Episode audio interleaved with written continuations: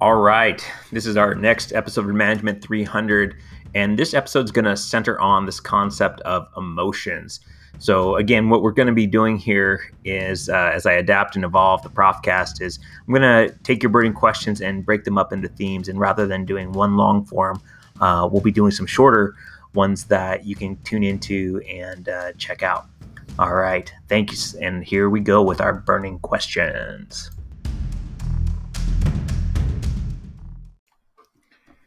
So, the first question we have is faking your emotions at work. We essentially wear a mask because I've talked to others about this, and most will say they are different when at work or school.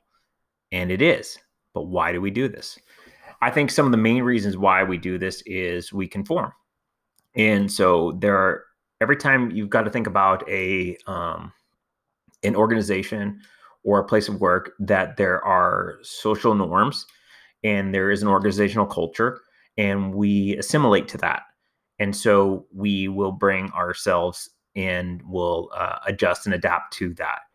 I think one of the things that is really helpful as you continue to go through the program and um, your careers is that becomes the importance of looking at organizations beyond just what is the job it's looking at what is the culture and what's the team dynamics and where is it where you can show up as a more authentic version of yourself. So i don't think you'll ever get away from the acting or the mask. And the other part of that i would say is that you also can't um, necessarily think of those as faking. I think sometimes we can adjust our emotions but um, based on what we you know kind of that social awareness but those are also part of eq i think it's when we find ourselves into that that uh, masking for so much that it becomes so inauthentic that we get into some of the challenges.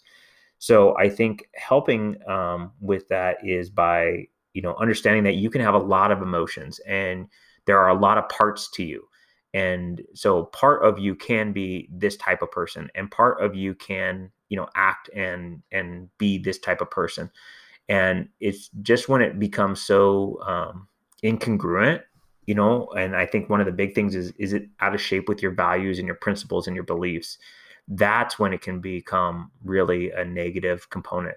But um, i think these are all parts of ourselves and we can let some of these show up. Sometimes it's it's it's uh, important to let that part shine. Um, you know i'm probably more goofy with my two year old than i am with you guys but I want part of my goofiness to show up with with you all um, because it is part of me. But I know if I were to act like I do sometimes, and as silly as I am with my two year old, that just wouldn't resonate with you as an audience. And so I have a purpose and an intentionality behind how much of that. So n- thinking of it more like on a dial as well. Of like, okay, I'm going to, you know, in this context, I'm going to tune it up, and in this context, I'm going to tone it down and and whatnot. So it's multifaceted and multi in a multi dimension. But I think for back to your question, one of the biggest reasons is because there are norms and there are customs and there is culture that is at play in why we um, why we go and do do the things we do and, and act the way we act. So along those lines, um, our next burning question starts off with this, and the person says, "One of my struggles continues to deal with EQ in managing it. In my last burning question, I wondered how or where to start.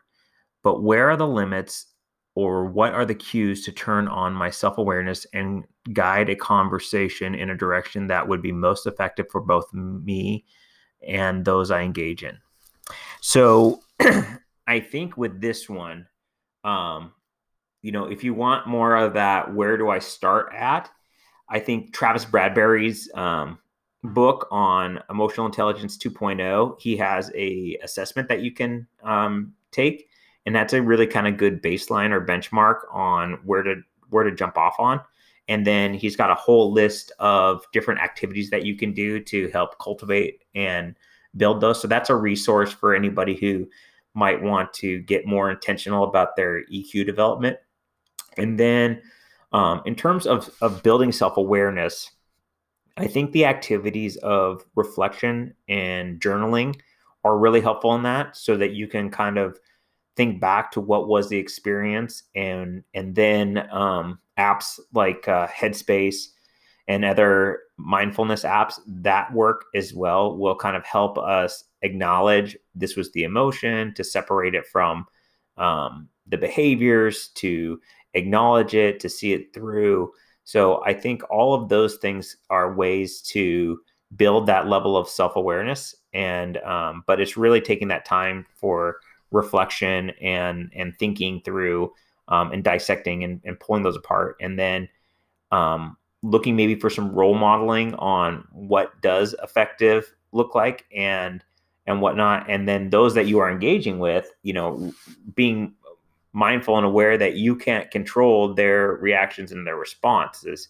So one of the things you can help do is to um, is to bring them in you know and to share with them the content and the practices and then both parties working towards that. I think that's how we get even more meaningful um, results that you know joseph Grenny would talk about it as the shared pool of meaning but if we're all kind of operating from and trying the same principles and approaches with those those interactions that can help kind of cultivate um, the the engagement piece. And and the effectiveness to you know effectiveness is trying to get a certain result. And what you want to be thinking about there is is perhaps that may or may not be the other person's intention. So clarifying that as well. That's a kind of component of here's what i'm here to do. What are you here to do? Or what's uh, meaningful for you and then working towards you know accomplishing and and both. Can are we able to accomplish both of those things? So um, hopefully that can give you some direction into ways to um, work on some eq development as well as um, some ways to continue to work towards self-awareness and and why mindfulness and, and meditation can be a great asset in that process. And lastly our uh, leader asks my burning question this week is where the line should be drawn between authentic and being arrogant. Um, i think that we've got to probably break down one thing is is is your is your authenticity arrogant? And two is what what do we mean by arrogant? You know uh, how is it pretentious? Is it is it um, is it designed to be better than than somebody else? I i would question why then you know why is that important or why is that necessary? So i would start with that level of reflection and and whatnot and saying you know what is the authenticity that you're you're going after? So i don't know if those two are even necessarily um, aligned. Perhaps it um, is more along the lines of authenticity and assertiveness and how much of your yourself do you let out how much emotion that do you let out and i think um, this is going to be kind of a case by case basis and understanding, you know, what's going to get you to a, a better place as a leader, as a team, as a person. So I think it's more or less looking at um, what are the results you're trying to get. You know, what parts of you are, you know, are at play here. How vulnerable can you be in that conversation? Um, and and then kind of thinking through what does that, what could that look like? and whatnot. Now, if there's a potential for it to come across as arrogant, I would try to take a step back there and and look at is that going to be effective, and um, and why do why do I believe that it's going to come across, or what parts of what I'm saying or doing or behaving is is arrogant, and again, you know, what value does it add? Because if it's not adding value, then um, to yourself or to others, then why is there a different way to do it? I would I would I would kind of reflect on some of those things.